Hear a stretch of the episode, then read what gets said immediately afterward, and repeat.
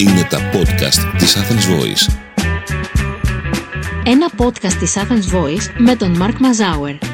Ο καθηγητής πολιτικής επιστήμης Στάθης Καλύβας, μαζί με τον δημοσιογράφο Μάκη Προβατά, συζητούν με τον καθηγητή ιστορίας στο Πανεπιστήμιο Κολούμπια, Mark Μαζάουερ, με αφορμή το βιβλίο του «Ελληνική Επανάσταση» που κυκλοφορεί από τις εκδόσεις Αλεξάνδρεια. And along with it has come a new freedom of expression. Είμαστε εδώ για να κάνουμε ένα podcast για την Athens Voice ε, με τον ε, καθηγητή ιστορίας, τον Μάρκ Μαζάουερ. Θα το ξεκινήσω πολύ γρήγορα για να μην χάνουμε χρόνο από τις συζητήσεις. Είχαμε και μία, είχαμε και μία έκπληξη. Ε, είναι μαζί μας και ο καθηγητής πολιτικής επιστήμης, ο κύριος Στάθης Καλύβας, τον οποίο ευχαριστούμε πάρα πολύ. Ευχαριστούμε πάρα πολύ, Στάθη μου. Θα μιλάμε στον ελληνικό, δεν έχει Ναι, νόημα ναι, ναι, τώρα ναι, να βεβαίως. μιλάμε στον πληθυντικό. Και οφείλω να πω, γιατί δεν υπήρχε εικόνα, να μεταφέρω τη χαρά του Μάρκ Μαζάουερ όταν σε είδε, πώς που συναντηθήκατε. Ε, ευχαριστούμε πάρα πολύ. Thank you very much. Α, τίποτα, τίποτα.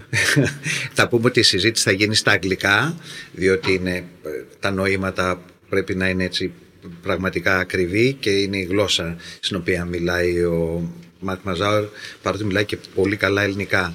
Ε, first of all, we're going to talk about a subject that's in your book, that every Greek thinks he's a genius, he's an expert. we are 10 million experts in this country, I have to tell you if you don't know. So this is a difficult subject. It's a very difficult subject because um, I wanted primarily to write about this uh, for an English speaking audience who knew nothing about the subject, really, or at least you had to assume they knew nothing about the subject. But I also understood that the readership would probably uh, include uh, Greeks who have had this subject rammed down their throat at school. And so I felt torn between these two. And so I was very conscious of that from the beginning.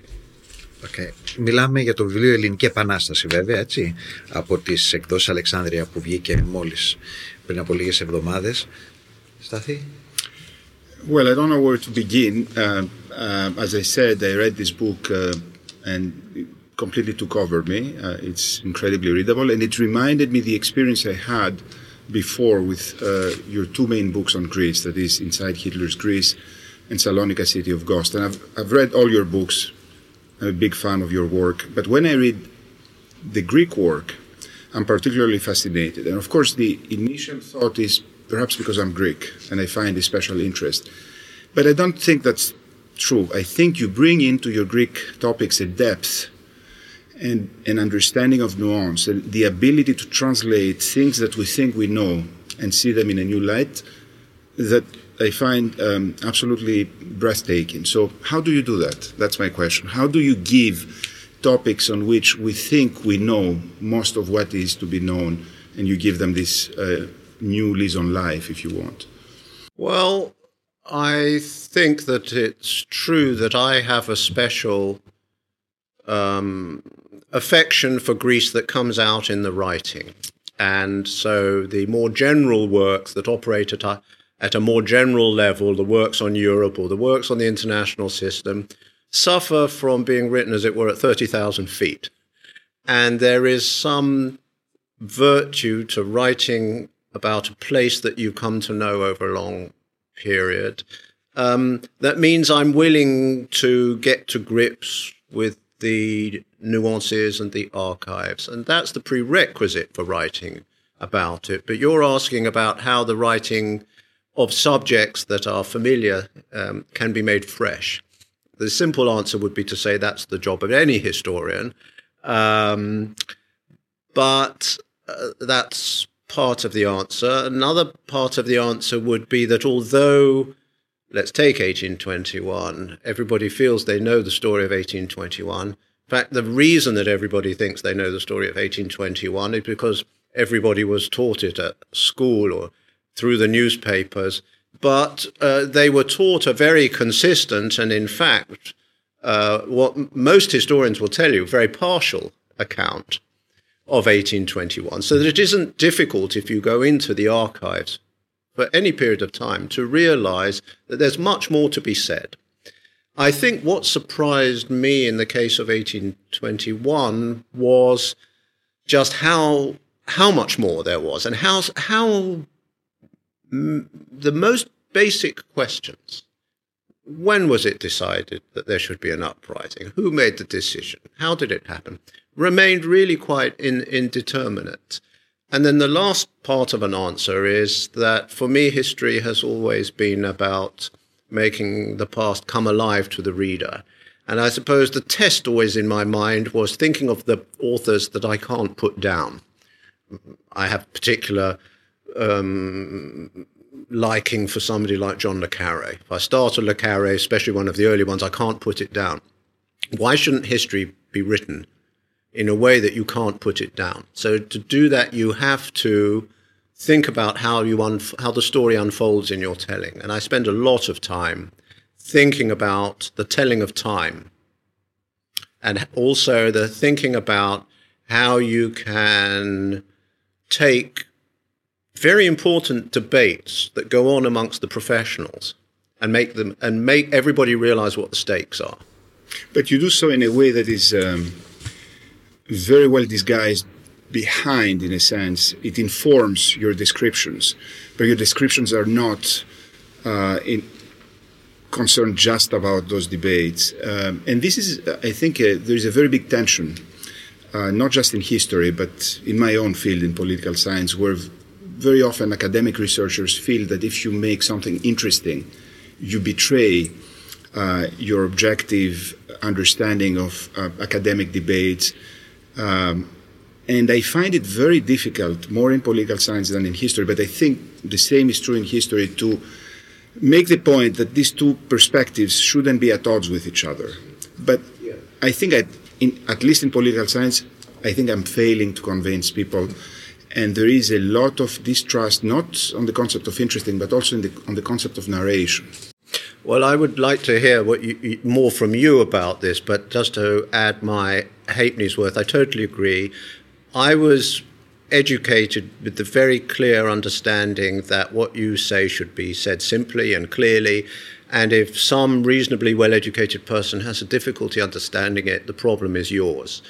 And then I found myself, as I think you find yourself, in a university milieu where the professionalization of the disciplines was accompanied by the growth of, of sub languages and jargons, let's just call them jargons. And, the, and worse than that, that these jargons were things that were supposed to be valuable and taught and gave you some sort of credentials as a scholar. And I have always mistrusted jargon. And I think it's often, it takes a lot of time and energy to translate into ordinary language what's at stake uh, in the debate that's couched usually in academic jargon. And I think, I speak for myself, I also have the arrogance um, to feel that what cannot, what is lost in translation is worth losing. and so I'm going to explain the argument amongst the historical sociologists about the importance of class analysis as it's applied to Ottoman society in the Peloponnese in ways that people can understand. And if I can't do that, then there's something wrong with the debate. I, I think I'm lucky that I'm doing that in history uh, because history felt the, the pressure of proving itself to be a science earlier than political science and now feels it less. Uh, uh, so that that's something we could talk about. It's the disciplines that felt after the Second World War the burden of proving themselves to be sciences that I think developed some of this jargon. You um, have the same problem, for example, in social anthropology. Yeah. You have the same problem increasingly in yeah. classics, for example. Yes. yes. But let me uh, go back to, to the book, uh, I think perhaps one way you achieve what you achieve is uh, through a term that people don't like to use, but I think is, is, is a compliment through reductionism. When you say you decide to leave out some of the things that are not necessary. So you have, a, you have in this book a vast canvas, and the book proceeds by, in a sense, if you have a very big tableau of, of the Greek Revolution, by parts. And you paint a very rich um, setup of particular aspects of that process, for example, Khurshid Pasha's, Pasha's harem, uh, which then assembled each, with each other in, in a very flowing, very natural way. That, in a sense, calls for getting rid of extraneous detail, um, which is what very often people don't want to do. But I think what makes the book so successful is the combination of the very rich ground level description with a perspective that is 30,000 feet because it drives the whole narrative. Right, absolutely. I think it's very hard to write on this kind of subject unless you have evolved for yourself, and it makes it harder that this happens through the writing, actually. Unless you've evolved for yourself a sense, let's say a, a quarter of the way through the writing, what the real story is. Once you know what the real story is, you know what needs to go in there you know when you need to mention the situation in Thessalia and when the situation in Thessalia is totally irrelevant to this. And if you remember the, the great old books of Trikoupis or Finlay of the 19th century, one of the th- problems with reading those books, in a way, they're unreadable because they never wanted to leave anything. There was always a chapter on the revolution in East Central Greece, and then there was a chapter on Western Greece, and there was for every year because they were trying to be encyclopedia. And uh, I defy anybody to read those books and come out with a clear sense of what was really at stake in this. So you're, you're completely right. The principle of selection has to drive the whole thing, and you once you know what you want to say at any point, then you know where the great quotation is that illuminates it. It's a sort of sleight of hand. Uh, and that's where uh, you have the quotation of the, the aid to the Tsarina, for instance. That's where it comes. Or, um, so you have to have a strong sense of this. Uh, the other thing I think is that you have to let the documents speak to you. And when I read uh, the, the Filiki Eteria documents, what they, what they started to tell me was so at odds with the usual story of the Eteria uh, that that makes you think. And then that makes you think of the things that need to go in. I mean, the, the, the, the documents will hint at the length to which the Eterists would go to stop the secret getting out that the Russians were not supportive of the Greeks. They would go to murder. It's there in the documents. It's there in the, in the, in the footnotes. But it's not there in the conventional heroic story of the Filiki Eteria, even though it's a very important part. And actually, it tells you something very important about these guys, which is they were deadly serious about what they were going to do. Um, so there's this other side, which is letting the documents tell you things that you hadn't expected to find. I, I just since you say about documents, I have this uh, εφημερίδα του Γαλαξιδίου here. Yes. It's one of the three Yes. fake news newspapers. You said before about the, the the beginning of the revolution. Actually, we don't really know exactly when it started, and mostly we don't know exactly when it finished. Meaning, for others, it finished on eight- 1827 in Navarino, for others in 1832, for others in 1843. So, what do you have to say about this? And I'm talking about the origin because there was this newspaper, εφημερίδα του Αλαξιδίου, uh, και η εφημερής Ετολική και ο Αχελός. There were three newspapers that actually they were spreading fake news that says ακόμη μας λέγει το πώς και η Φράτζα θέλει το Ρωμαϊκό. I have it here Yes, for I you. know it well. and this is this shows that the origin was something really different. No, no, no. So the question of the ending, I mean, hi- his, history is, uh, well, I've just been reading this great historian R.G. Collingwood, who was also one of the interesting philosophers of history. And Collingwood says history is an exercise of imagination. He doesn't mean by that what you might think he means. He doesn't mean that you make everything up. But he, what he means is periods, dates, facts are not set in stone. And he was an archaeologist. The stones are there, the artifacts are there. But, but the question of when something ended is the product of a historical debate. And so all I wanted to ex- say when I said nobody agrees when it ended was to show that actually when you when you say when the revolution ended, you are defining what the revolution was, and different people think that Different it was different things. So that's very important insight. The question of the beginning of the revolution has a different point, which is that everybody is taught about March the 25th, and everybody is taught that there were these, you know, fantastically successful and brilliant conspirators who got the whole thing planned out, and off it started on March the 25th. And in fact, it seemed to me that when you look at the documents, the story was muddle and confusion and accident, and it wasn't at all clear when you could say the fighting really started. And so to say that was to say that the Filiki Eteria and its contribution was slightly different to what we think. Not that they were unimportant, they were very important, but they were important in a different kind of way. And I, I, I would say, and I think I, have I've learned a lot from, from Panayotopoulos and some of the other recent contributions on this that we're still figuring out, after all these years, exactly how the Filiki Eteria engineered the uprising in the Peloponnese. It remains a very complicated story that's very far from the popular understanding of it. I really wanted to ask you about Alexandros Ypsilantis, who's actually he's very underestimated here in Greece. And uh, just tell me your opinion about this. Well, I, I feel at a disadvantage because I think to give you a serious answer to Ypsilantis, I would have to be much more of a Russian Russianist than I am, and I think there are a lot of sources in Russian that I don't have access to.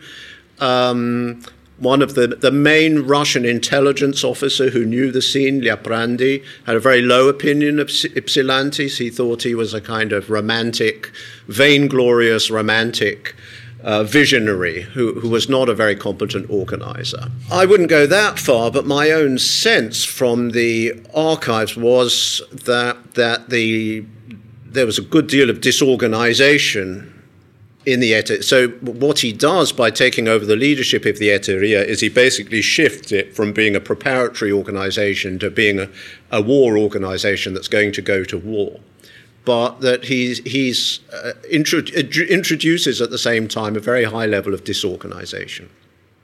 And uh, that explains to a large extent what happened in the Danubian principalities. Um, so he, he's an ambiguous figure. I mean, he becomes the figurehead, but the failure was there for a reason, I think, and it was connected to his qualities. There's a very interesting, again, tension between, on the one hand, the uh, incredible voluntarism of the uh, conspirators. They think they've got everything mapped out, or they act as if it were. And on the other hand, uh, the incredible mess, chaotic uh, situation, things don't work out as planned, things turn out very differently. And yet, you know, this combination of this incredible vision that is built on very thin uh, legs, if you wish, how, how is that eventually producing the result it does? I mean, that is always a question that I find difficult to answer. Well, I, I think one of the reasons why I ended the book with To Thawma is that it's so unpredictable that it would end the way it did. And one wants to remember that. I think you will, I completely agree about the voluntarism. One of the things that I wanted to emphasize in the book, especially as it went on, is the shadow of Napoleon. They all live in the shadow of Napoleon. And they all have Napoleon as this example of what can happen in history when an ordinary man is inspired by the desire for glory. And so they're driven to do things uh, out of the desire to emulate, emulate him, emulate their ancestors. And the, the drive for glory is an important part of the mentality of the 1820s, I think. And it's a democratizing mentality. The founders of the Filiki Eteria see themselves as important under the gaze of history as the princes and the emperors. And that's Napoleon who's influencing them in that way. Now, what was so fascinating to me was to try to see what happens when you get these guys and we can see what the powerful regional leaders of the Peloponnese thought of a guy like Papaflessos, who they knew well. And they, they learn that he's in charge, they think, this is terrible. You know, how can they have entrusted such a sensitive mission to a guy like Papaflessos, who can't control his temper and he's just causing havoc wherever he goes? They, they know the caliber of these guys, they're resistant to them. The Kunduriotis brothers on Hydra are very resistant to these young, fired up men telling them that they have to rise up against the Ottomans. And yet, it's the young men who push them to the point where they have to join. How did that happen? I, I, I, don't find that very surprising because it repeats itself. But what I find surprising is that the outcome at the end is positive for these people. Well, I think uh, I think that if you stop the clock in September 1827, you would have bet your money on a very different outcome. You'd have bet your money that Ibrahim Pasha would embark his troops and would have laid waste to Idra, would have cut a deal with Grivas in the Palamidin Navplion, and the whole thing would be over. Because there was no, nothing really to stop them. And Kolokotronis and the guys from Karytaina would be wandering around the mountains of the Peloponnese for the years to come. It would have been finished with a defeat, and everybody would, in some measure, have recognized the salt. I think you'd have put your money on that. And so the outcome is dependent ultimately on the powers intervening. And that's, of course, where Mavrocordatos comes in and where all those who decided to play the European card early on, I think, were very far sighted. And so the struggle was the combination of this extraordinary coalition of completely different forces the Kolokotronises of this world, the young men in the Filiki Eteria, the Mavrocordatoses. Somehow, though they all mistrusted one another, they combine in a way that allows them to bring in Europe and bring the thing to a successful conclusion. And this is a pattern we see in Greek history repeating itself. That is, on the one hand, these uh, very heterogeneous combinations of people who have different skills and perspectives, very often translating into conflict, but also translating into sub- sub- very substantial achievements. Uh, Well, you know, I, again, actually, I, I, really would like to know what you think about this, Stathis, but it occurs to me that if you compared what happened in Greece in the 1820s with what happened during the French Revolution, the very striking thing is how reluctant the Greeks are to kill one another. They're not reluctant to quarrel. They're not re- reluctant to imprison. They're not reluctant to send each other into exile. They're not reluctant to torture one another. Very reluctant to kill one another. The French will kill, kill tens of thousands of other Frenchmen. And it's very unusual in Greece. And when somebody does, when somebody carries out an assassination and it's known who ordered it, which doesn't happen very often, so Androutsos. I, I think contrary to the heroized impression of Androutsos today, the impression of Androutsos at the time is very ambivalent because it was known that Androutsos had had two other Greeks killed.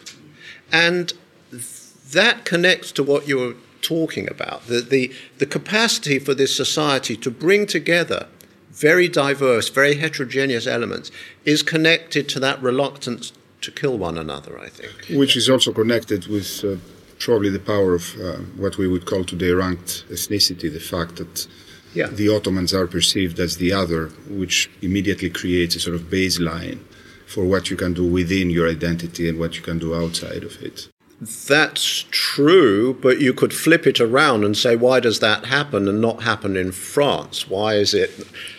You see what I'm saying? In France, in a sense, the cleavage is between um, the classes. Yes. So the aristocracy, the third estate, and so think about the aristocracy as the Ottomans. Who are the aristocracy in, in, many ways in the Peloponnese? The uh, owners of vast land holdings, etc., the urban population.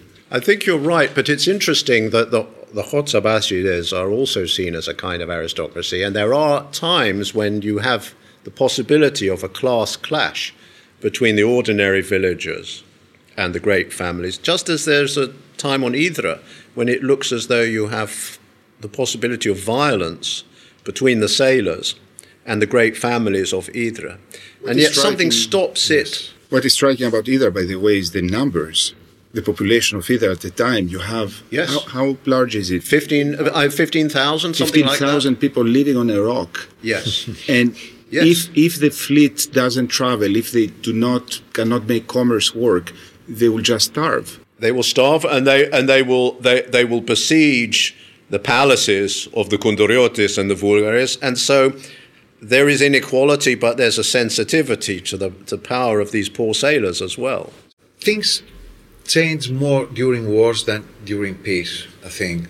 And what was that that made during this the Greek Revolution, let's say from 1821 to 1827, that changed so much that at the end was a glorious revolution?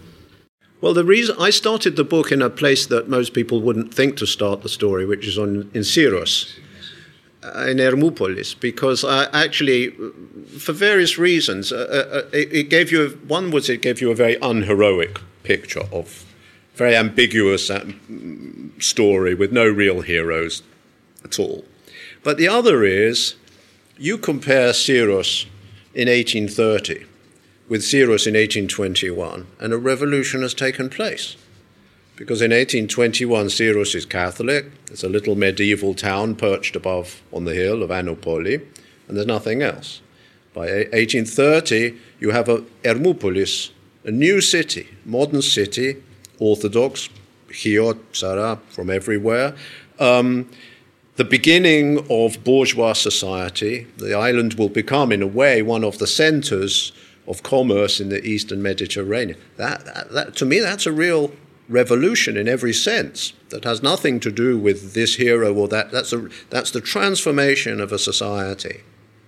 And I, you know that that happens. That, that that that's the change. It's hard. It happens in the Ottoman Empire, but it happens more slowly. The rapidity with which it can happen after independence is completely staggering. And since the title of the, the, the, the English version in your book, there is the making of uh, New Europe. Uh, how much the Greek Revolution and the outcome affected the, the, the Europe? I, I was interested in two things, I think. One grew out of some work I'd done earlier about uh, the history of our ideas of governing the world and organizations like the League of Nations, the United Nations, which I traced back to the 1820s and the first organized cooperation among states, which is the cooperation amongst Napoleon's victors after his defeat in 1815, um, to keep the peace in Europe. And in that moment of cooperation, which was, let's call it for the sake of argument, a conservative restoration, they find that they have to accommodate, for the first time in the case of Greece, the power of nationalism. Hmm. and the creation of an independent state out of an empire based on national principles in Europe is a first. We can argue about the South American parallels. I think in Europe it's a first, and of course, in a way, it becomes a model for what will happen in Europe and everywhere else afterwards. So that was one way in which I thought Europe is defining itself as a system of international governance through its handling of the Greek case. And in fact, Leonard Woolf, Virginia Woolf's husband, says the same thing in 1916. He says, We can look back to these international conferences that settled the fate of Greece in the 1820s as the start of international governance. The other thing, and it's one of the reasons why this actually happened, was the beginning of a, something you might call a European conscience. And this was connected to culture and art and opera and the print and the press. But the Greek cause, la cause des Grecs, makes more sense in French somehow than in English. But anyway, the Greek cause um, galvanized the whole of Europe the, the, the idea of Byron dying for the Greeks transfixed everybody from, from Russia to England, and even more the end of the siege of Missolonghi. And there was something, especially then, in this idea that a Christian people in Europe was going to be enslaved by a, a, a Muslim empire with African soldiers. I mean, there was a racial dimension to this, sent a shudder through Europe and helps explain the intervention. So, something of this notion of a collective European conscience was created and in play in the 1820s as well. We always use uh, jokingly the term to describe the uh, Ibrahim's campaign, the Egyptian counterinsurgency. exactly. they were very brilliant. I mean, I, I, I, I there's some French very good. trained. Yeah, amazing actually, in Greece, one of our favorite words is "sinferoda." Mm-hmm. So, what were the sinferoda of that of that period uh, from Europe, uh, European countries like from France? We know about uh, Canning, George Canning. What were the sinferoda back then that helped us? Well, of course, the whole game was to persuade people what their sinferoda were. uh, they are not written in stone. The whole game of the Greeks, of Mavrokordatos, was to persuade the Europeans that their Simferon lay in lying with helping the Greeks instead of shoring up the Ottoman Empire. And Mavrokordatos had been saying this actually since 1820, and others, Stuarts and others, as, as well. But that didn't mean that the, the British or the Russians or the French thought that. They, in fact, thought initially that their interest lay in legitimacy of sovereigns. So this was the, the game was to persuade them that uh, they were wrong. I think uh, uh, there are many fascinating and undervalued characters in this story. Uh, the two, two that I would single out, well, Canning is not undervalued, but Canning is, is somebody I would like to know a lot more about because he seems to be one of the most subtle and interesting diplomats in the whole thing. I don't think Canning, frankly, cared very much about Greece or the Greeks, but he cared a lot about Britain. And he didn't like Britain being isolated from the main power constellation in Europe at the end of the Napoleonic Wars. And he was determined to smash that. He was determined to smash the Holy Alliance. And he understood at a certain point that Greece would allow him to do that. Um, and, and he does. Uh, so there was a pragmatism there that, that makes him a very interesting character. The other, the other kind of person who I think, uh, this is somebody who hasn't been much studied, there was a British naval captain, actually was Anglo-Irish, called Gavin Hamilton, who was the captain of HMS Cambrian, which was part of the British Levant squadron, who had been sailing off the shores of, of Ottoman Greece, um, and who knew both sides very, very well and was being trusted. And I think figures like Hamilton are really worth studying in more detail because they were the transmitters of intelligence back to London that London valued. And later to Codrington. Codrington, the admiral in charge of Navarino, Codrington doesn't know about, about this part of the world, but he knows that Hamilton knows. And Hamilton speaks to everybody, and he's on very good terms with Kolokotronis, Mavrokordatos, and he's on very good terms with the pashas of the Peloponnese. He's a really, these intermediaries that were the conduits for understanding what was at stake are, are fascinating and important characters, I think. Let me ask you a, a, a more general question, which is again, whenever somebody tries to uh, revisit uh, a historic period, that everyone think they know by bringing new elements unavoidably um, is going to unsettle uh, perceptions and beliefs, especially when it comes to something that has uh, almost a sacred dimension uh, in the minds of a lot of people who consider the canonical version of what they've been taught in schools to be somehow associated with the core of their identity.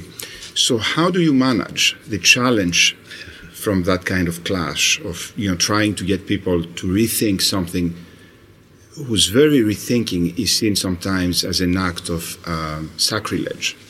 Well, you know, things can seem sacred and they can also seem a bit boring and dull at the same time.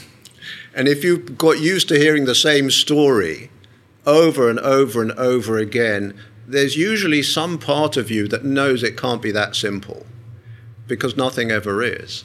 And so I think there is always um, an appetite for a new angle on things. And then, you know, what is merely fresh and entertaining to one reader will be outrageous and insulting to another. I can quite see that.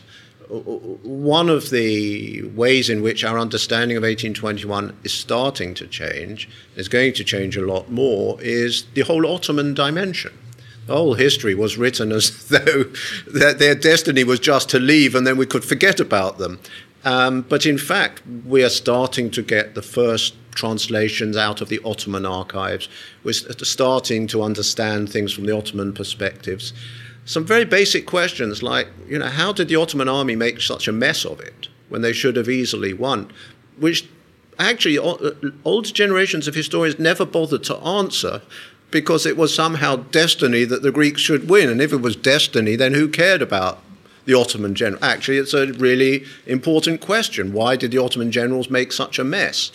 So, my feeling is probably that there are an awful lot of people who may be very attached to the version that they, they've known from childhood, and at the same time, really know that there has to be more to the story than, than this.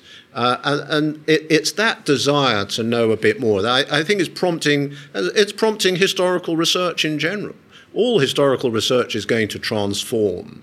And so I don't think it's it, it, any historian is going to come up with new insights. And, and I think that partly explains why if the book has a value, it's what it's doing is synthesizing and bringing to a general public a lot of things that have the, the historians of this subject, mostly Greek historians, have been writing for the last 25 years. But there is this kind of resistance to a public version to accommodating them. I do think it's changing, but, but that's all it's doing. I mean, the wonderful dissertations from the 1990s about the Ottoman Morea that uh, go into the question of conversion both, both ways um, that are not part of this public myth of 1821, but should be. And then, since you say that there is a revival of uh, Greek history through great Greek historians and uh, scientists like Stathis, there is a revival of Greek history. You see it over and over again. And what was what do you have to say about church? I mean, church in 1820, uh, church in 1832. It's, well, it's an incredibly important subject. Uh, one of the reasons why I ended the book with Tinos was to draw attention to, well, it's a number of things. First of all, to the fact that almost everybody, I'd say pretty much everybody in this story, is a believer of some kind. And so the power of belief, the power of religious belief, and then the, the and is very important the very complicated story of what happens institutionally to the Orthodox Church, the vacuum, institutional vacuum that's created, is extremely important. The trouble is that most historians are essentially secular. Most, most contemporary social scientists are more or less secular. And so we have a particular difficulty thinking about this. There is, anyway, a serious epistemological difficulty in thinking how to accommodate the realm of the religious and the secular uh, and the divine in historical explanation. And thirdly, the church makes it difficult because we don't have access, easy access to the archives. If we had the archives, whole dimensions of this would have been written about long ago. So, for all these reasons, there is much less about the role of religion and the role of the church than there should be. We, we have some sources. We, we, we have, you know, the memoirs of Germanos. We have various things.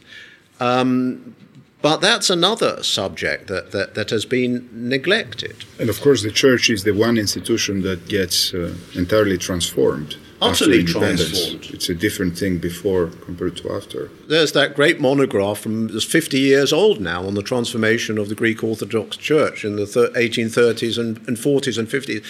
And I don't know of much that's been written since then. It's a crazy situation. It interested me to see that from the perspective of Tinos, because the miracle in Tinos arguably depended upon the fact that nobody had any ecclesiastical power at that point over the realm of the miraculous. So it, it, it, was a way of thinking about the weakness of the patriarchate in the 1820s. In the language of political science, it was a a moment of um, uh, an opportunity of an institutional vacuum that allows yes. these kinds of uh, processes right. to emerge. That's right. So, what, what, was this that you found out through this research that made you more excited about the Greek Revolution? What was it that surprised me? Well, I, I, I, what I would like to know more about, that I found most interesting, one of the things I found most interesting, how, uh, it's very banal actually. Um, how did people raise the money to pay soldiers in the Peloponnese? I'd really like to know more about that than I do. And actually, I didn't find very much of much help on this. I expect it was common knowledge, to the protagonists, not a very polite subject, and so they didn't talk about it. But there are some interesting documents in the Delianis archive in which it becomes clear that it, the poor peasants are basically being, their harvest is being promised twice over. So when the, the right to collect the harvest is farmed out by the government, which is still using the old Ottoman methods, men like Kanellos Delianis will pay for the right to acquire the surplus. Um, that's once. Meanwhile, Kolokotronis and Plapoutas and others will come along to the same villagers and tell them they better give them and their men the, the, the, the, the grain and not Delianis, so that the villagers are, are, are being taxed twice over in order to keep the revolution going. That was a kind of hint to me as something I would like to know more about, which is how did they actually pay for the thing to keep going through those six or seven years? My suspicion is, and it underlies a lot of the book, is that ultimately it, it, it's the capacity of the ordinary villagers to put up with this. That explains why, you know, the answer to why the Greeks won is because they didn't lose, because they never gave up. And, and, and, and, you know, the people who are responsible for that, or all the, that's why the cover of the book is the picture that did it, the anonymous villagers who were paying year after year, two or three times over, to whichever group of armed men came in and told them to, that's not a very glorious story, but that was the single most obvious explanation to me of how the Greeks won. And if they had given up or if they'd abandoned their fields, there wouldn't have been anything to pay Kolokotronis and his men, and then there wouldn't have been any resistance, and then there wouldn't have been a war. My last question, and then we'll go to Stathis for the last question. Uh, since there's a lot of talking around about Capodistria, what's your opinion about Capodistria? Well, there's a. I think there's a general um, tendency in, in the popular image of 1821 to heroize the guys with swords and to be a little bit suspicious of the guys in European suits. And you can see that with Mavrokordatos, and you can see that with Capodistrias, and then, of course, Capodistrias, because of the position that he takes when he comes into power, is a polarizing figure. Um, he's, a, he's, a, he's a very remarkable figure by any standards. I mean, the div- one reason why the Greeks win, and let's say the Serbs do not win in the same way, to the same extent in their uprising, is the Greeks, for reasons we can go into, have figures like Capodistrias. I don't just mean that they have a man who's foreign minister of Russia. I mean, they have highly educated men educated in the high culture of Europe, able to enter the high culture of Europe on its own terms he has an incredible analytic capacity. I think when he gets to Greece, it's a whole different ballgame, and he's in a world that he's not expecting, and he, uh, he, you know, he's forced back, as every Greek politician is, facing a trust deficit on the people he trusts, namely his family and his brothers, and that's one of the things that illustrates how weak his position really is. Um, but I, I, find him a fascinating, enigmatic, fascinating, remarkable figure, an, an Enlightenment savant who suddenly finds himself trying to turn Greece into a laboratory for what he believes in. It's not surprising it doesn't work. Just, I have a question to both of you, if, if you wish. What are the differences between history we learn in school and history that researchers find? Meaning, obviously, it's a big difference between those two, but what is this difference? How crucial? Well, I, I, I, wasn't educated in a Greek school, so I'm at a slight disadvantage. But I would say that the main difference, uh, my impression of the main difference is that the interpretation changes far more slowly in school. So in school, you are taught things under the sign of eternal truth even if the textbooks change, nevertheless, you were taught this is how things were. Whereas the, the minute the historians talk among each other, the minute you study history at a higher level, history becomes the plane of constant conversation and debate. That's the big difference. We can argue about the facts and everything, but it's the idea that, that no interpretation is set in stone, is of the essence of what history is. It's, it's the tension between certainty and uncertainty. Hmm. Academic research is the management of uncertainty. Uh, you you know that there are many things that you don't know. You try to connect the dots, but you always do that under the shadow of potential revisions. But that's not how history is taught, and, perhaps should be taught, because young children cannot manage uncertainty. They wouldn't learn uh, if there wasn't a sort of clear uh, pattern uh, in what they're being told. So we, I think the, the connection between it, the, the two, which is perhaps missing uh, in Greek schools, is the ability um, of older students to be taught to, uh, to, to, to, to be critical. We, don't, we have a, a deficit of, of critical thought. Uh, that you know, indeed, that is the basic story, but we can step back, and there is room for more. It's not set in stone, as you said. So that is where perhaps uh, there can be improvement and per- works such as those. In the past, uh, the challenge of established historical truth was uh, undertaken uh, through the introduction of alternative complete truths. So basically, you traded one dogma for another, and that made people feel very certain about themselves. The challenge now is to still believe in things but be open to uncertainty. And I think we need to uh, adapt education to be, uh, to be amenable to that. Ωραία. Ένα τελευταίο σχόλιο για τον... I don't have a, a comment beyond. I thought I thought the conversation was very interesting and I very much enjoyed it. But what comes next after this book is my question. There's always Last question. Uh, I started to get interested in um, fossils in Greece and uh, thinking about, you know, in Greece one is always talking about the continuity of the Greeks. Well, uh, from now back until classical times. Well, why stop there? Why not go back the continuity of Greeks to the people who were living in paleontological times, or indeed before there were before there was Homo sapiens at all? And how would you write the history of Greece that took historic continuity really seriously in that in that vein? That that's what So you I'm should, thinking uh, about. Get a, a degree in um, geology, perhaps, or I, I started to get interested in geology. because it, it, in fact, it's the changes in the physical environment that really affect uh, the living the conditions. The question of you know where where the rivers run, yeah. uh, everything else starts from that. Which opens up a very interesting field of reflection about how, say, climate change is going to change. I the think that's why I started to get interested in it. Yes, exactly.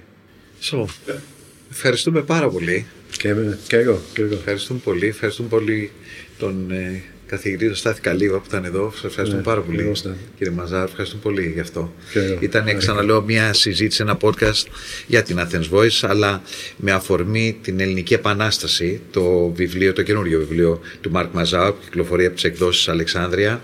Πέρα από το συστήνουμε, είναι νομίζω λίγο. Είναι αναγκαία αυτά τα βιβλία για εμά του Έλληνες. Σας ευχαριστούμε βαθιά. Χαίρομαι. Να είστε καλά. Χαίρομαι πάρα πολύ. Και ευχαριστούμε για την πρωτοβουλία μας. Ναι, ναι, ναι, ναι, ναι. Definitely. It was a lovely, lovely idea. Thank you. Ήταν το podcast της Athens Voice με τον καθηγητή ιστορίας Mark Mazauer, τον καθηγητή πολιτικής επιστήμης Στάθη Καλίβα και τον δημοσιογράφο Μάκη Προβατά. Μια συζήτηση με αφορμή το βιβλίο του Mark Mazauer «Ελληνική Επανάσταση» που κυκλοφορεί από τις εκδόσεις Αλεξάνδρεια. Ήταν ένα podcast από την Athens Voice. Μπορείτε να ακούσετε τα podcast της Athens Voice στο athensvoice.gr και στο Spotify, στο Apple Podcast και το Google Play Music.